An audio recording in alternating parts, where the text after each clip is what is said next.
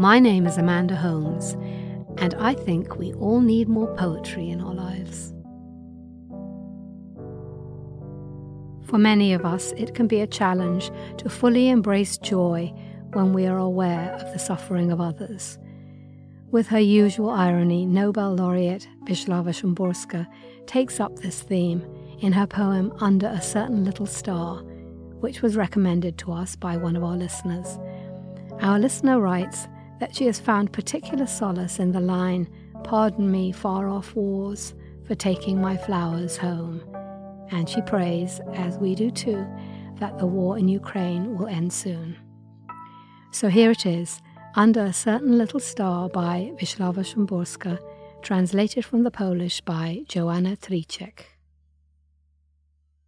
My apologies to chance for calling it necessity. My apologies to necessity in case I'm mistaken. May happiness not be angry if I take it for my own. May the dead forgive me that their memories but a flicker. My apologies to time for the multiplicity of the world overlooked each second. My apologies to an old love for treating the new one as the first. Forgive me, far off wars for taking my flowers home. Forgive me open wounds for pricking my finger. My apologies for the minuet record to those calling out from the abyss.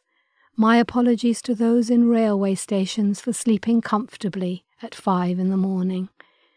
Pardon me, hounded hope, for laughing sometimes. Pardon me, deserts, for not rushing in with a spoonful of water and you, O hawk, the same bird for years in the same cage, forever still and staring at the same spot, absolve me, even if you happen to be stuffed.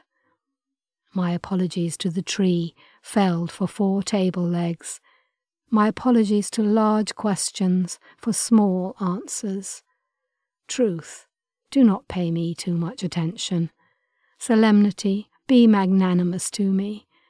Endure, O mystery of being, that I might pull threads from your veil. Soul, don't blame me that I've got you so seldom.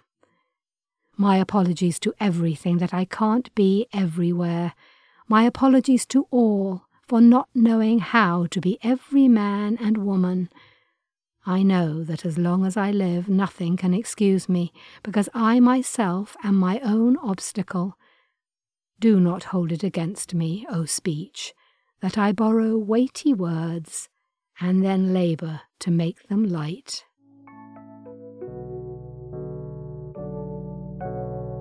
Thank you for listening. If you have any comments or suggestions for poems you'd like me to read, we'd love to hear from you. You can send us an email at podcast at theamericanscholar.org or comment on our website, theamericanscholar.org.